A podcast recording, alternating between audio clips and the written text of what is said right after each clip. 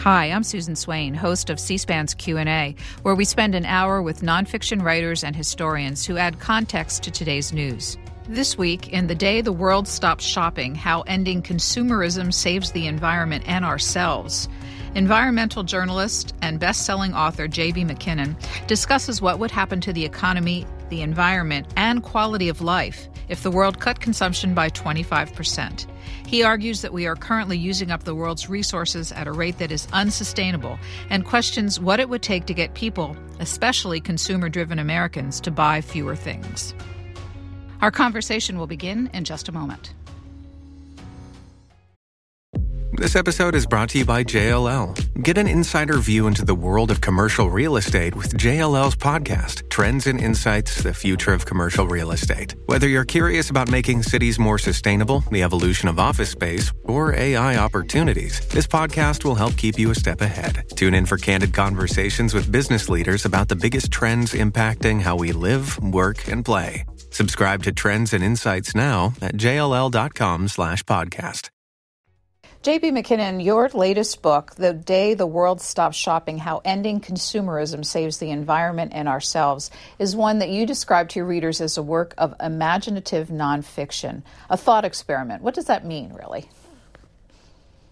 In this case, it means that the only way I could think through how to determine what would happen if the world stops shopping was to actually play that out as a as an experiment on the written page. So for the purposes of this book, I imagine a twenty-five percent slowdown in consumer spending and see what happens to the ecology, to the economy, to the way we make our products, to ourselves. Your best-selling two thousand seven book explored localism in food production. How long have you been working on this idea? Possibly since I was a teenager. I, I remember being really struck by the writings of Henry David Thoreau on the on the question of how simply we should live.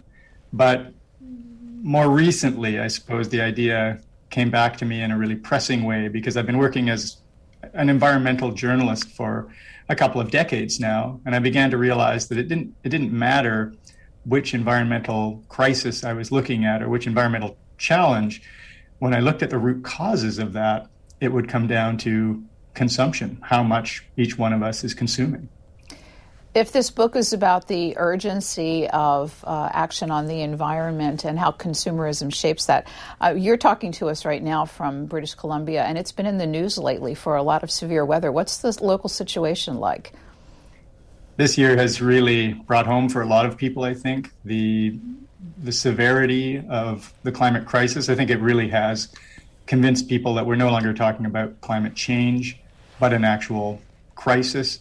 What we've had this year were uh, incredible uh, wildfires. It was one of the biggest wildfire seasons in, in the province's history, but but this was also the year that the that the wildfires actually burns, you know, some small towns to right down to the minerals, essentially.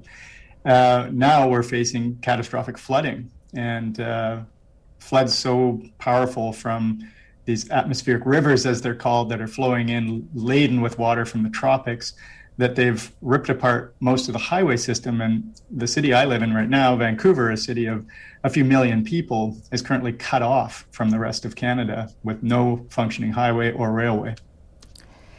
If uh, this is a thought experiment and a twenty-five percent reduction in consumer spending, you write about how COVID put this to the test in real time.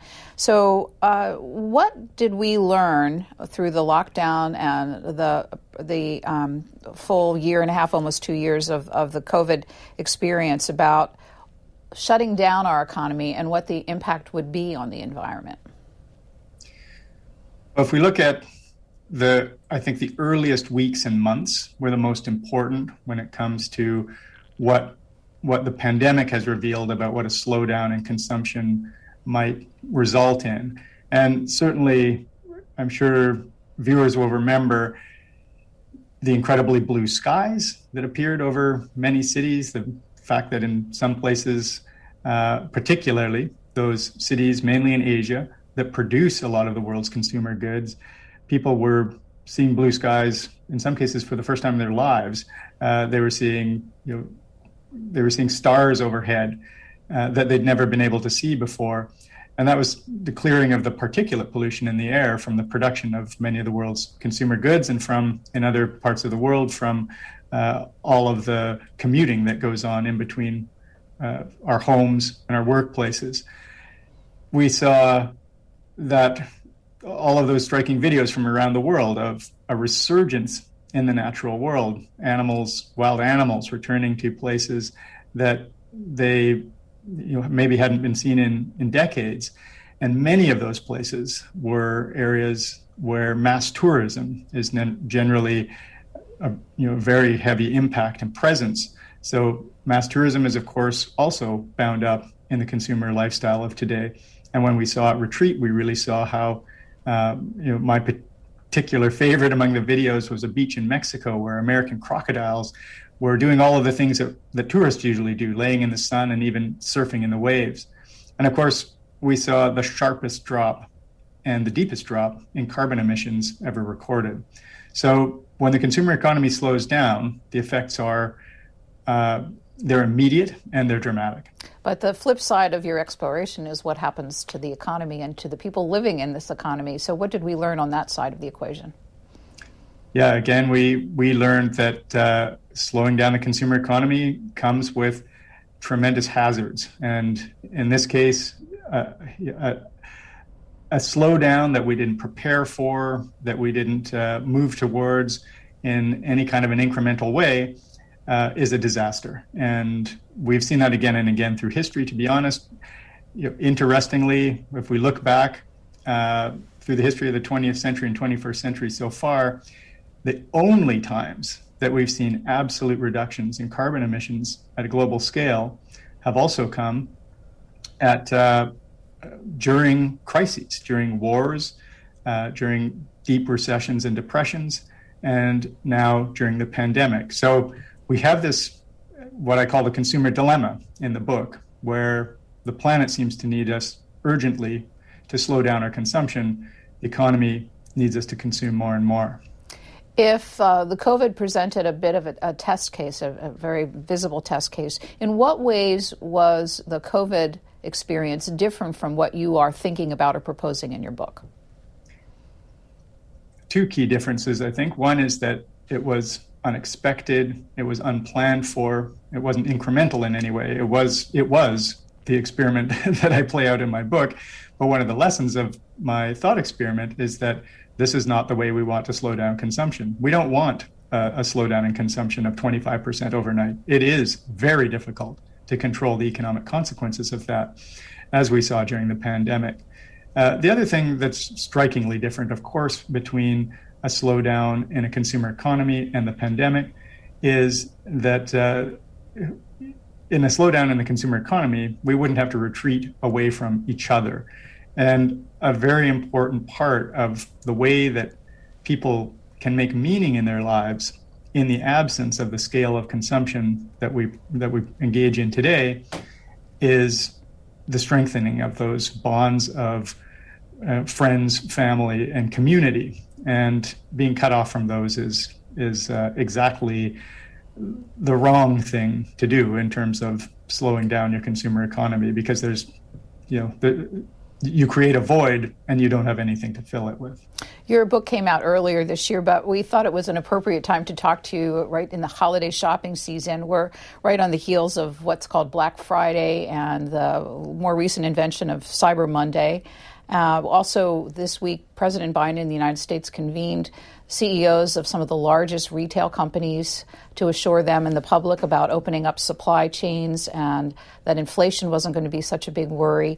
What are you th- thinking as you're watching all of this? I, in fact, I, I looked up uh, the Deloitte company forecasts consumer spending to grow by eight point one percent in twenty twenty-one after a three point eight percent contraction last year.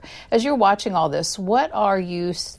What is, or your own thoughts about how people have processed the COVID experience?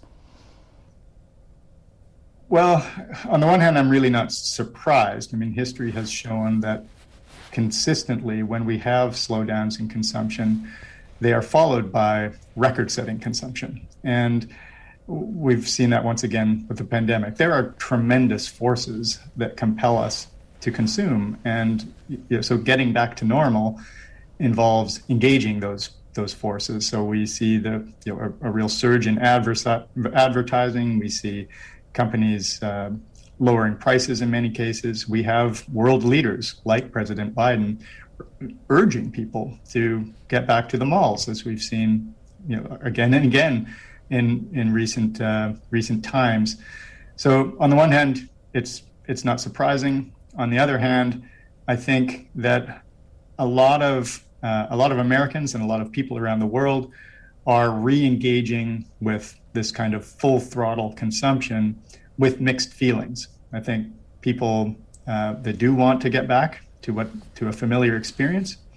They uh, they do want to help rebuild the economy, but they are also I, you know certainly I'm hearing a lot of discomfort around the, the the obviousness of the fact right now that this is what makes the world tick, and yet here we are facing this planetary crisis of climate change, and uh, and, and a, you know a long list and a long and growing list of other environmental challenges. This year, uh, consumer spending is about seventy percent of the United States G D P. And talking about world leaders and the need to uh, c- to keep the economies humming. You write about uh, George W. Bush after nine eleven uh, imploring people to get back to the malls uh, almost as an act of patriotism. Let's listen to him in September of two thousand one. I ask for your patience with the delays and inconveniences that may accompany tighter security, and for your patience in what will be a long struggle. I ask your continued participation and confidence in the American economy. Terrorists attacked a symbol of American prosperity. They did not touch its source. America is successful because of the hard work and creativity and enterprise of our people. These were the true strengths of our economy before September eleventh, and they are our strengths today.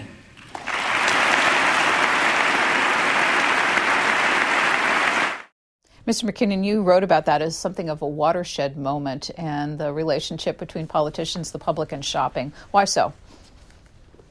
Well, a lot of people at that time interpreted those very words as the president telling Americans to go shopping in the face of a national crisis.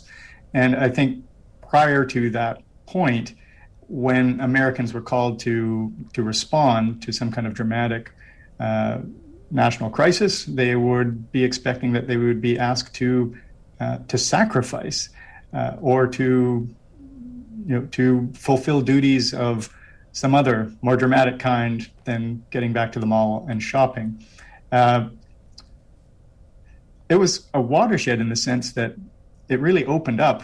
Uh, it re- really made visible this requirement, essentially, this this kind of civic duty we have to keep the economy afloat through our consumption. And since uh, George Bush said those words and, and, and was pretty heavily criti- criticized for those words, world leaders uh, of every political stripe have said more or less the same thing in crisis upon crisis upon crisis. And we've heard it again during the pandemic. Uh, so it, it it was really, to me, the point at which people around the world began to understand that uh, we, our, our role, our primary role in the society is as consumers. And uh, I think a lot of us still find that quite worrisome and even perhaps limiting on our, on our sense of our, our own personal freedoms. As you as you said, it wasn't always so. Uh, older viewers and listeners uh, in, in North America will remember Jimmy Carter's years when he donned a sweater and asked Americans to turn their thermostat down during the Arab oil crisis. Uh, we also found one from Richard Nixon fully fifty years ago, nineteen seventy-three. Uh, and let's listen to how he addressed Americans November of nineteen seventy-three about about energy usage. As soon as the emergency energy legislation passes the Congress, I shall order the curtailment of ornamental outdoor lighting for homes and the elimination of all commercial lighting except that which identifies places of business. In the meantime, we are already planning right here at the White House to curtail such lighting that we would normally have at Christmas time. And I am asking that all of you act now on a voluntary basis to reduce or eliminate unnecessary lighting in your homes. As just one example of the impact which such an initiative can have, the energy consumed by ornamental gas lights alone in this country is equivalent to thirty-five thousand barrels per day of oil. And that is enough fuel to heat one hundred seventy-five thousand homes. J B. MacKinnon, what happened in those ensuing decades? Well, we certainly didn't take Richard Nixon's advice. Uh, even at the time, Nixon's you know, Nixon made requests for people not only to uh, turn out their lights, but to, to uh, drive more slowly, to take fewer flights, uh, to turn down their thermostats.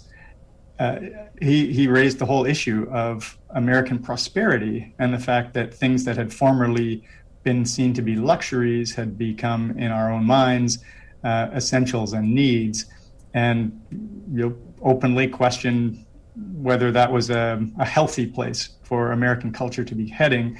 Um, but even at the time, very few people took him up on on those those requests. And certainly since then, I mean, we've seen a tremendous increase in consumer spending, four hundred percent inflation adjusted since nineteen seventy.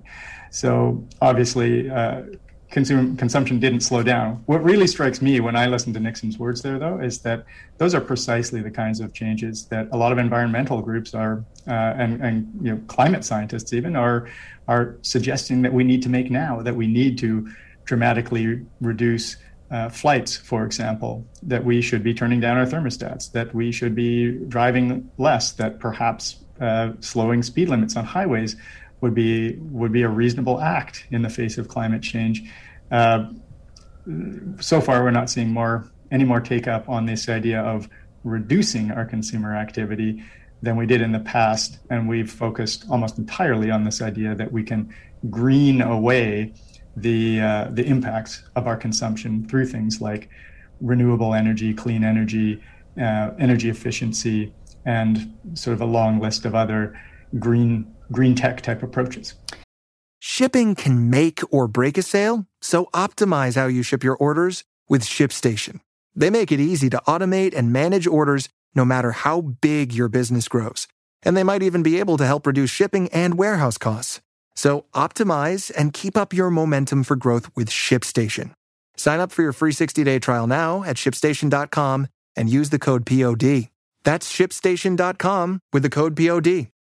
Well, we'll stay with that thought, please. And, and how impactful are these green technologies on the problem?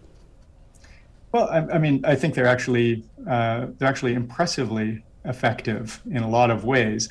Without the advances we've made in efficiency and in renewables, uh, for example, I think we certainly our circumstances would be much more serious than they are today. At the same time, we've really been in, entirely focused uh, on that kind of approach to climate change for the last twenty years, and we have yet to see a single year in which there has been an absolute reduction in global carbon emissions without there being an accompanying recession or pandemic. In other words, a, cir- a circumstance in which the world slows down its shopping. Uh, so what we consistently see, for example, is uh, if I think about a study that was performed in Japan, where Japan set out, uh, launched a problem called, or sorry, pro, uh, Japan launched a, uh, a program called the Top Runner Program. And that the goal of it was to create more energy efficient appliances, televisions, air conditioners, refrigerators, and the like. It was incredibly successful. Uh, by the end of the by the end of the, the program, those types of appliances were seventy percent more energy efficient. Then researchers went in to see what had happened. And of course, we're assuming that household electrical use would have been reduced. In fact, it had increased. It was quite a mysterious circumstance, so they looked more deeply at it. And what they found was that homeowners were realizing that these more energy efficient appliances would lead to a reduction in their spending on their electrical bills. And so they were spending that money, including on products like televisions, air conditioners, and refrigerators. So as they got these more energy efficient appliances, they might buy two televisions instead of one. They might add an air conditioner to their home. They might get the largest refrigerator on the market. And in the end, despite these incredible gains in efficiency in the appliances, they were consuming more electricity than they had in the beginning. And we see that kind of uh, that kind of effect happening again and again and again in our attempts to green away the impacts of consumerism. Well, while we're talking about that aspect of your story, since President Nixon was just talking about lighting, you, you talk about L E D lighting, which you credit as being a real advance, a scientific advance that had an, an impact on energy consumption. How did people respond? Yeah, L E D lighting has been fascinating because it is just so, uh, it, it appears to be so powerful a solution to energy consumption in lighting, and it's uh, L E D lights consume dramatically less energy than the old incandescent lights, and they can be made very, very durable. So you can, it's quite easy to create an L E D uh, light that will last decades rather than having a replacement rate of every year and a half or so. So uh, that seemed very promising. What's happened, however, is that we are using in more and more lights than we ever did before. So uh, they're being used decoratively in the sense of covering, for example, entire bridges with L E Ds, or covering the entire facades of uh, of skyscrapers with L E Ds. They are being used in all kinds of decorative um, lighting type situations. I recently learned that they're now producing some cars where you can set mood lighting inside your car through the use of L E Ds. And as this is happening, uh, L E Ds are entering the same kind of replacement cycle that other gadgets like uh, tablets and cell phones, you know, it's entering that, that same kind of replacement cycle where every time the technology changes, people feel like they need to, to, to entirely replace uh, the technology that they had previously. Also, Uh, L E D lights are being produced that don't last as long. You know, there's it's very difficult to to to uh, make your business make profit, and particularly to grow year after year, if you're selling a product that only needs to be replaced every forty years. So L E Ds are moving in the same direction that incandescent bulbs did, which is from a more durable product to a, to a more cheap and disposable product. At the when I started looking at L E Ds. Uh, some light pollution experts that I was talking to were saying, you know, in the end, we might end up burning more energy with L E Ds than we ever did with incandescents, despite the dramatic difference in energy efficiency. And at the time, I thought, no, that, that doesn't even seem possible. This is, you know, five, six years later, and I'm convinced that we ultimately will. I mean, the growth in the use of lighting is just so dramatic. There was one historical note that, that struck me when we're talking about lighting, and that was the nineteen twenty-four meeting about early lighting manufacturers. Would you tell that story? Sure. So there was a there was a group of early lighting manufacturers that became known as the Phoebus Cartel, and they got together to confront this issue of durability versus disposability. And what they realized was that they had in their hands the technology to create long-lasting incandescent bulbs. In fact, there is an incandescent bulb, the longest burning in the world, uh, in Livermore, California, that's still burning today, and it dates back to the early nineteen hundreds. Uh, they had that technology in their hands at that time, and what they realized was that it it created a an economic challenge for them. Uh, eventually, they would fill every every light socket with one of these long-lasting bulbs, and then they wouldn't be able to sell anymore. They didn't have environmental concerns or energy efficiency concerns at mind at that time.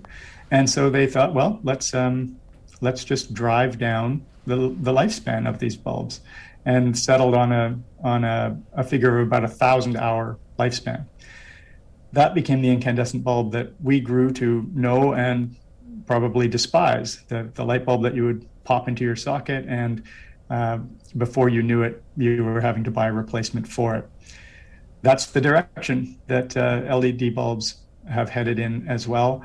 And uh, on top of that, we are using L E Ds in in in uh, for purposes, for lighting purposes that we we we had never created until L E Ds became available and uh, available, inexpensive, and inexpensive to operate because they consume so little energy. So the lighting light bulb story from nineteen twenty-four is, is an early instance of planned obsolescence, a concept that crosses many many industries. Uh, but I'm wondering if if uh, our approach as consumers seemed to change in the nineteen seventies in, in the wealthier countries of the world. What really accelerated it? What was going on in society that, that moved people from Uh, a, a more modest lifestyle to the consumption lifestyle? I think what happened is that we we had a long period of consumer austerity. So the times that probably most closely resemble our times today in the past were the nineteen twenties. I mean, that was a time of real economic exuberance. Then came, of course, the Depression. Following the Depression came uh, the World War, World War Two. So through a very long period, you saw uh, you saw a lot of consumer austerity, but you also saw, because of particularly because of World War Two, really tremendous advances in our productive capacities. We were able to make many, many more products more cheaply than we ever had before. And so, beginning in the nineteen fifties into the sixties and seventies. Uh, Consumption patterns changed, and people began to. I mean, people certainly, you know, rushed into the embrace of modern consumerism. It uh, it began to move in that direction in the nineteen fifties as the economy uh, really picked up steam in the sixties and seventies. It just skyrocketed, and uh, ever since then, we've been moving further and further along this road to the model of. Uh, high turnover, high volume, uh, quantity over quality production of goods, services, and consumer experiences. Another factor that happened in the nineteen sixties that you write about is the rise of television and advertising. Now you report about six hundred billion dollars spent on advertising worldwide. Uh, what uh, impact has that had on the consumer society? Well, it's certainly been an accelerant of it. Uh, what we see is a kind of lockstep advance with consumption rising and advertising becoming more and more sophisticated. So in recent years, I mean, there are times, certainly for myself as a person who looks closely at consumption and consumerism, where I wonder, how are we ever going to generate more of it? You know, how are we going to convince people who are consuming so much already to consume even more? And then I look at things like the the incredibly targeted and personal nature of advertising online today, uh, just how incredibly easy it is to feel the impulse to buy and to hit that buy button. Uh, I look at things like the acceleration of the fashion cycle, which is almost in perpetual, uh, perpetually changing at this point, where in the past it would change maybe two seasons, you know, two fashion seasons a year. Uh, we now have constant change in the fashion cycle. Uh, and that fashion cycle is marketed through primarily through the internet today. So we see all of these kinds of change, changes in advertising and marketing, and even in the production of goods, uh, all pushing forward at the same time. And not surprisingly, we see we see consumption constantly rising, even among people who who you know, could only be considered to have all of their essential needs and much, much more already met. In the exploration of this topic, it looked like you went to the four corners of the earth, obviously before COVID. How many countries did you visit in your research? Yeah, I mean, I should I should acknowledge that I was a pretty terrible consumer of uh, of of travel and flights for this book, but uh, I traveled. Uh, how many countries? I'm not sure, but certainly certainly a half dozen or more. Um, yeah, more, probably close to about. Probably close to ten countries uh, along the way, um, ranging from places like the the Kalahari Desert in Namibia, where I went to see people who have a one hundred fifty thousand year cultural history of really minimal relationship to material goods, through to um, through to Japan, uh, through to a number of countries in Western Europe, Ecuador in South America, where the average Ecuadorian citizen is consuming at what's considered to be a, a sustainable rate in terms of the planet and the planet's resources. So, uh, yeah, I roamed widely trying to see what I could from real life circumstances and, and situations about what it might look like if we slowed down consumption and, and uh, lived in a lower consuming world. One of those places was fairly close to home for you, San Francisco, where you met Paul Dillinger. Who is he? Paul Dillinger is a, is a V P at uh, Levi's, at Levi Strauss and Company in San Francisco. And uh, yeah, a very interesting character to talk to. We have a, a bit of video from him from uh, twenty nineteen speaking to at the Fashion Institute of Technology, a place where lots of uh, promotion of fast fashion happens. And uh, let's listen to what he had to say and then come back and hear what your thoughts were on his uh, as, his contributions to your research.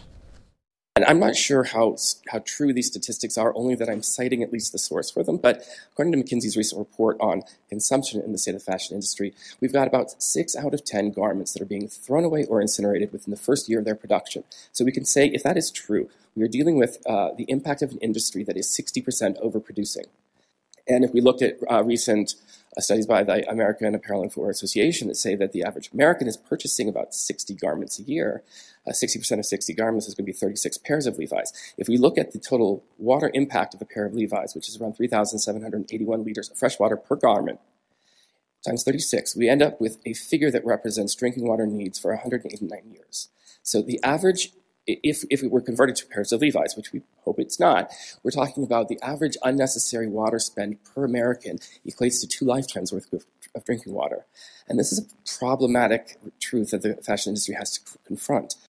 How is the fashion industry confronting it? The fashion industry is not confronting it. It's accelerating it. Uh, there are, however, uh, companies within the fashion industry that are confronting it. And uh, Levi's is actually one of those companies. So uh, last, uh, is it this spring, I guess, spring twenty twenty-one, Levi's took quite an, made it a, quite an extraordinary step and announced publicly that uh, that they believe that the apparel industry is currently built on overconsumption and that their attempts to green the production of their products was not wholly adequate, and that what they they recognized that what was more important than convincing people to buy more sustainable products would be convincing people to buy fewer products per individual. So this is this is a a line that has been taken by some other, you know, certainly some some small companies in America, by some mid-sized companies like Patagonia is probably the most uh, well-known example, but for a For a for a brand with the global recognizability of Levi's to come out and acknowledge that uh, that the industry they work within is is founded at this point on on overconsumption was quite extraordinary. And so they now, as you know, they're, they're certainly still moving to green their production uh, and make it conserve more water and energy and resources. But they are also moving in this direction of encouraging consumers to think about what they need and encouraging consumers to buy products that last longer. And of course, uh, that's a good market. That's a good place to be in the market for for uh, Levi's, because they are associated with a durable product, you know, denim goods and jeans. Their bet seems to be that they can take a chunk of market share back from fast fashion uh, by selling people on this idea of buying fewer but better things. Would it necessarily mean that the prices would be higher? I mean, there's the conundrum that you write about and explore, is that there's also an expectation for publicly traded companies to con- continue to produce good returns for their investors, which means selling more goods. So how does this all uh, resolve itself? That's a really good question, and I, it's probably an impossible one for me to answer, other than to look at the kinds of models that companies are trying as they move in this direction. So you look at companies like Eileen Fisher, uh, Patagonia and Levi's, then they're moving in this direction of selling fewer new goods, uh, gathering up their secondhand goods and selling, you know, making more of their sales and profits through the resale of their own goods secondhand. They are looking at things like the maintenance and uh, alteration and repair of the products that they make as part of their business model. Uh, they're you know taking this different these different kinds of of approaches, but the ultimate goal is sell fewer new things and put you know make more money from keeping those durable products uh, circulating in the economy. So this this is this idea of fewer but better, or what some people call a buy less, buy better economy. It's one that would be more uh, more firmly anchored in quality than it would be in quantity. And really what it would resemble is the economy of about twenty years ago, when literally almost every product that we consume was coming to us at a higher level of quality. And most people recognize this, and it's certainly one of, for many people, one of the most frustrating aspects of the modern consumer economy is this uh, steady drift towards cheaper and more disposable. Were, did those products cost more? They did, but we bought fewer of them. So uh, if you're buying six hundred cheap and disposable garments a year, for example, you, you could certainly spend more money per garment and buy uh, sixty garments a year or uh, twenty-five garments a year. In those statistics that, that Paul Dillinger cited, Uh, average piece of clothing uh, lasting one and a half years, um, and that people were buying on average now sixty garments a year. Where is all of that unwanted clothing going? Most of that unwanted clothing is going uh, into landfills, or it's being incinerated. Uh, very little of it is being recycled. Uh, the idea that we send it overseas and that it ends up in uh, you know, being charitably distributed to people who don't have enough clothing in poorer countries is, you know, largely not the case. A lot of the clothing is ending up in in areas like, you know, regions of the world like Africa, where a lot of it is simply being being burned, uh, or it's being resold to people in those countries rather than given away charitably. So, uh, really, what we're talking about, if you know, uh, the The core of the question is, where is all of this stuff going? For the most part, almost overwhelmingly, it's going to landfills, and and it's being incinerated in some cases to produce energy. Uh, one statistic before we leave this part of the conversation that struck me was uh, was loading up all of the garbage that the United States and Canada produces into garbage trucks. What what is the statistic that you told readers on how much that would the space that would take up? Uh, you, you might actually have to remind me on this, but uh, I mean, certainly it is it is uh, garbage trucks that could circle circle the world a number of times. Uh, the the amount of waste we produce is is you know absolutely phenomenal, and of course, again, is growing in step with uh, with the growth of the consumer economy as a whole. Yeah, the actual number you had calculated was circling the equator twelve times. Twelve times, yeah. yeah. So uh, let me move to the, the second part of of your exploration, which is what the subtitle uh, it's not just saving the economy, but uh, uh, uh, saving the environment, but also saving ourselves. This part of your book is really almost a spiritual or existential exercise in in what consumerism means to individuals. Tell me a little bit more about how you explored this aspect. Sure. Well, probably the starting point for exploring this was a conversation I had with a psychologist named Tim Kasser, who was explaining to me two different value sets. And one of them is the value set that is at the heart of consumer culture, and that is uh, an extrinsic value set uh, that centers on income, possessions, and social status. So this is the one that we often think of as materialism or consumerism. And there's this other value set called intrinsic values by psychologists. And these are values that are inherently satisfying. So extrinsic values are, are referred to that because they need external approval. So uh, being fashionable is a is an extrinsic value. You can you can take personal satisfaction from being fashionable, but really other people need to agree with you. Other people need to uh, approve your fashion choices and acknowledge that you are a well-dressed person for that to be meaningful and satisfying. Intrinsic values are things like having a close-knit group of friends. Uh, you might be envied by people for having a close-knit group of friends, but it doesn't require other people's approval. Having a close-knit group of friends is is inherently satisfying. Um, other intrinsic values are things like mastering new skills, uh, developing a relationship with nature, thinking about or being engaged with issues that are larger than yourself. And uh, these, what I wanted to talk to Tim Kasser about was, well, if we turned away from consumerism and these this extrinsic value set and moved towards this more intrinsic value set, how quickly would that happen? And he said he didn't know because the research on that had not been done. We had that conversation on January thirtieth, twenty twenty, and that same day, the World Health Organization declared the coronavirus a global health emergency. And in the following weeks and months, we saw how quickly people were able to turn, uh, as they were locked out, literally locked out of consumer culture, how quickly they were able to turn towards this more intrinsic value set. And it was essentially overnight. I mean, the you will remember the the media talking about an epidemic of kindness.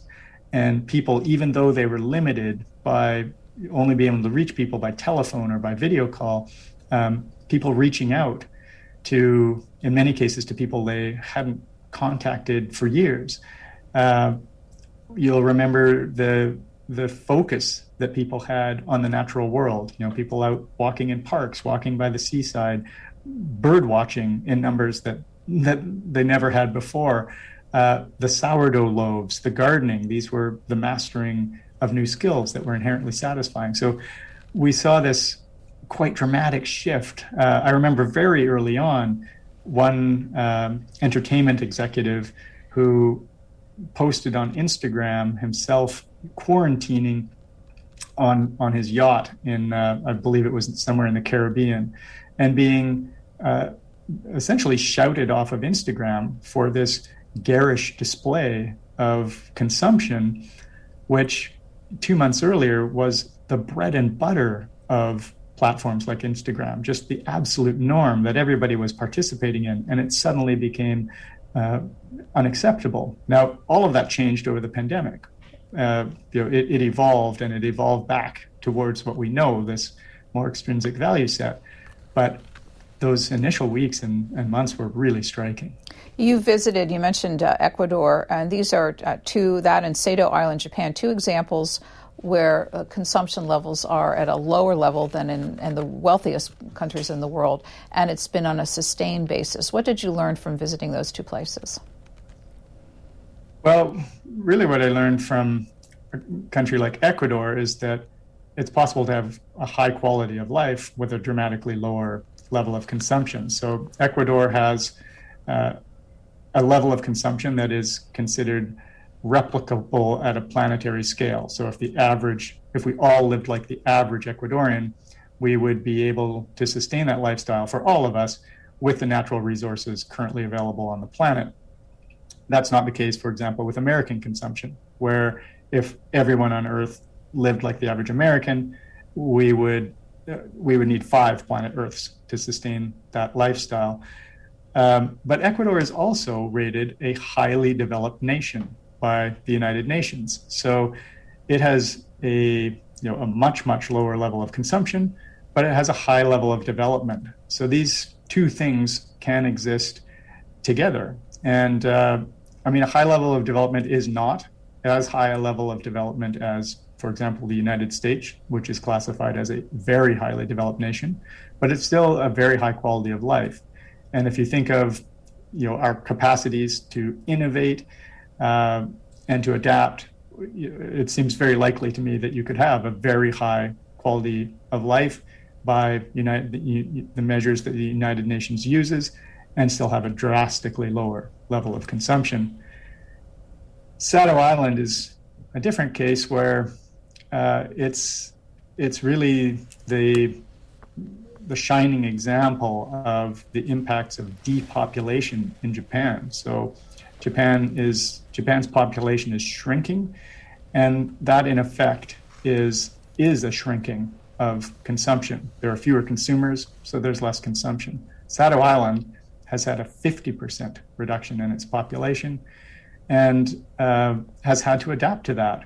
And there is no hope, and nobody is seriously considering the idea that economic growth is going to return anytime soon to Sado Island. And so as a community, they've had to ask themselves, well, what do we want our economy to do? Uh, we know it's going to shrink, it's going to be smaller.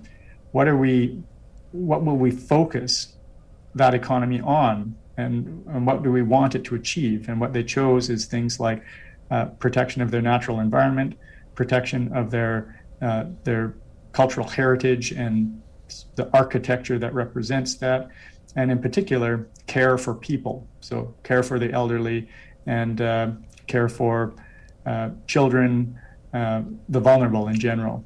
They, they've chosen that as their focus. And uh, I spoke to the mayor of Sado Island and uh, you know, asked him, you know, if we slow down consumption, is it necessarily a catastrophe? And he said, no. You know, he said, if if if you if if this happens gradually over time, we can adapt. And uh, I'm convinced that that's the case. One other example, and again, your thought experiment ex- explores a twenty-five percent drop in consumer spending. You you visited Finland, and they experienced a fourteen percent drop in consumer spending. What happened there? In Finland, you, you saw a plunge into a depression. It's referred to as the Finnish Depression. And what was striking in Finland is that, unlike what many people expect, there were not mass protests in the streets. There was certainly not mass starvation in the streets. Uh, Finland is quite an equitable nation in terms of its distribution of wealth. And uh, they, you know, they, they took care of people. they they took care to see that uh, that employment was, uh, well, opportunities for employment were distributed as fairly as possible, that the wealth of the nation was distributed Uh, more fairly than it had been, and uh, and they got through that that depression. One of the striking things that happened was, and we see this in recessions and depressions uh, in general, is that you do see quite a dramatic shift in conspicuous consumption. So this classic, uh, this classic. Uh, you see this. this uh, significant change in people's behavior in terms of how they display their wealth. So in Finland, for example, uh, you know, as one woman said to me, the wealthy sometimes complain that they're not able to show off their wealth because Finns will not only not admire you for it, they will actively disdain you for it. Uh, you might be able to have one Ferrari in Finland, but you're not going to own ten Ferraris in Finland. So there's this this social pressure that has arisen from the Finnish Depression that uh, is very, very different than what we see in uh, the United States, for example, where it's uh, it's it's kind of par for the course. If you've got wealth, you will flaunt that wealth. Um, certainly over the last twenty-five years, that's been the case. But curiously, that really was not the case through much of the twentieth century, because as as the nation went through hard times like the Depression, like World War Two, uh, like the social activism in the nineteen sixties, uh, the wealthy have again and again actually had to reduce the degree of, of conspicuous consumption that they engaged in due to social pressures. The uh, producing countries of the world, many of them, some of the poorer societies like Bangladesh, when you spoke to someone there, uh, just so people understand, you report it's the second largest clothing manufacturer in the world after China, six thousand factories. What did you explore with the people you talked to in clothing manufacturing? What would happen if there was a sharp drop in global clothing consumption? What would happen there? Well, we, we actually saw it in the pandemic. We saw millions of people cast out of work by a sharp drop in, in consumption in the West of clothing. And uh, so really quite catastrophic. And yet I spoke to the C E O of one of the companies that uh, produces uh, a, a really extraordinary amount of knitwear, two hundred thousand articles of clothing a day through uh, the factories that this C E O oversees. And I, you know, I went to him because I thought, well, here is a person who is going to challenge the idea that the West should reduce consumption. And instead, he was in full agreement with the idea. He said that uh, that this trend towards cheaper and cheaper and more and more disposable garments was was very bad for his country. It drove down uh, it drove down wages for workers. It pushed the country to cut corners on environmental regulation. And what I found maybe most striking was that he said it, it deeply affects people's sense of dignity to produce goods. And they know that they're producing these clothes and that they're going out and being purchased for four dollars somewhere in the United States or in Europe, or they're being sold in a fill your bag sale uh, for twenty-five bucks. Um, they know that. And it, you know, it's an indignity to them to think that their labor is going out there and being treated as cheap and disposable product. He felt that even if the result was a reduction by fifty percent of factories producing clothing in Bangladesh, if that led to uh, an industry that paid better, that was more environmentally sustainable, uh, that involved more dignified work, that that trade-off would be worth it in this country. So in uh, seven or so minutes we have left, uh, bringing this all together, here's the dilemma that you write about. You you posit that the global level of consumption is unsustainable, uh, but uh, and the greening technologies that have been deployed so far are not able to address the problem sufficiently, yet not consuming at any large level collapses economies. So where does society go from here? I think that we move incrementally in the direction of the reduction of consumption. So, and how does that yes, happen? How do- it can happen in, in a week. There are concrete steps that we can take that can that can achieve this in the same way that there were concrete steps that we could take towards greening and renewable energy and energy efficiency. So, for example, you know, a really simple example would be uh, lifestyle or sorry lifespan labeling of products. Uh, Right now, if I go into uh, into a shop and I pick up two sweaters, uh, one is more expensive than the other, I'm going to buy the cheaper one, given no other information. But if I look at the other sweater and see, oh, well, this one's going to last, it's expected to last and be wearable for ten years, and the cheaper one is expected to be wearable for ten wears, then I might consider it a better value to buy the one that has a lifespan label to indicate longer life. Uh, that's a really simple example of the kind of changes that can be made. President Biden has talked about uh, a right, you know, right to repair legislation. So a mandate that companies produce products that can be repaired rather than disposed of.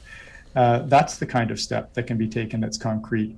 There are things that we can do with taxes in terms of uh, more heavily taxing products that are uh, that are produced new and reducing taxes on the sale of secondhand goods or on the repair and maintenance of goods.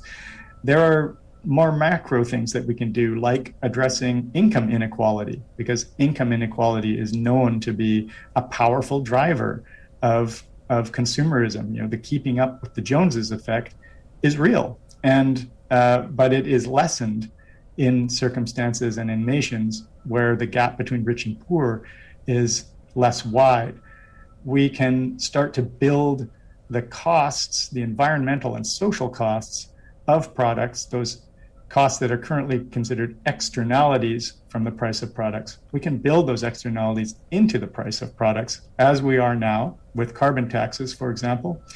And that is the kind of step we can take that makes it more costly to produce uh, new goods and less costly to produce goods through recycled products, uh, to make them more durable, uh, to put them into sharing cycles and uh, sharing type business models.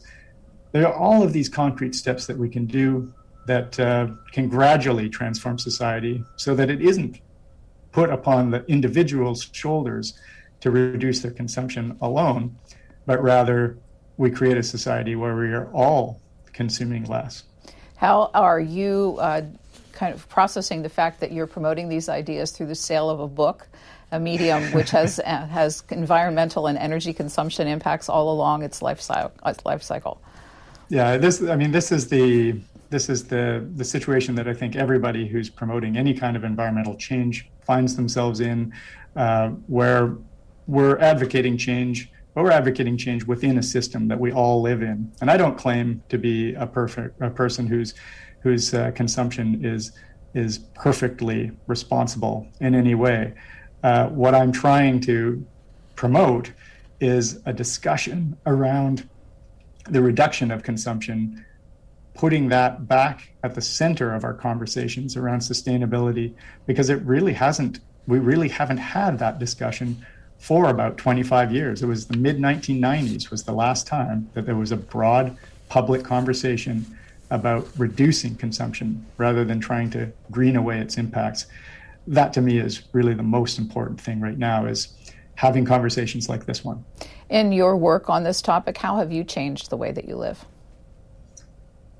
I have mainly changed in the sense of moving towards uh, a more You know, I, I think the thing that became most important for me was making that, acknowledging and actively making that shift from uh, a life driven by those extrinsic values and towards those more intrinsically satisfying values. So what comes out of that is that rather than seeing a reduction of consumption as uh, giving up a whole lot from your life, you realize that there's a lot to gain from that. And Uh, as you reduce your consumption, you have more free time. You can invest that time differently. You can invest it by spending times by the seashore or in the mountains with people you care about, building and strengthening your relationships with people you care about, uh, engaging with with uh, environmental or social causes. Uh, all of these, there are all kinds of different things that you realize we we stand to gain if we step back from this constant engagement with consumerism. The book is called The Day the World Stops Shopping, How Ending Consumerism Saves the Environment and Ourselves. Author J B. MacKinnon, thank you so much for spending an hour with C-SPAN. It's been a pleasure. Thanks so much. Thanks for listening to C-SPAN's Q and A. And subscribe to us wherever you get your podcasts so you'll never miss an episode. And while you're there, please take a minute to rate and review us. You can also send us an email about Q and A at podcasts at c-span dot org. Send me your questions, your comments, or ideas. Your feedback is welcome.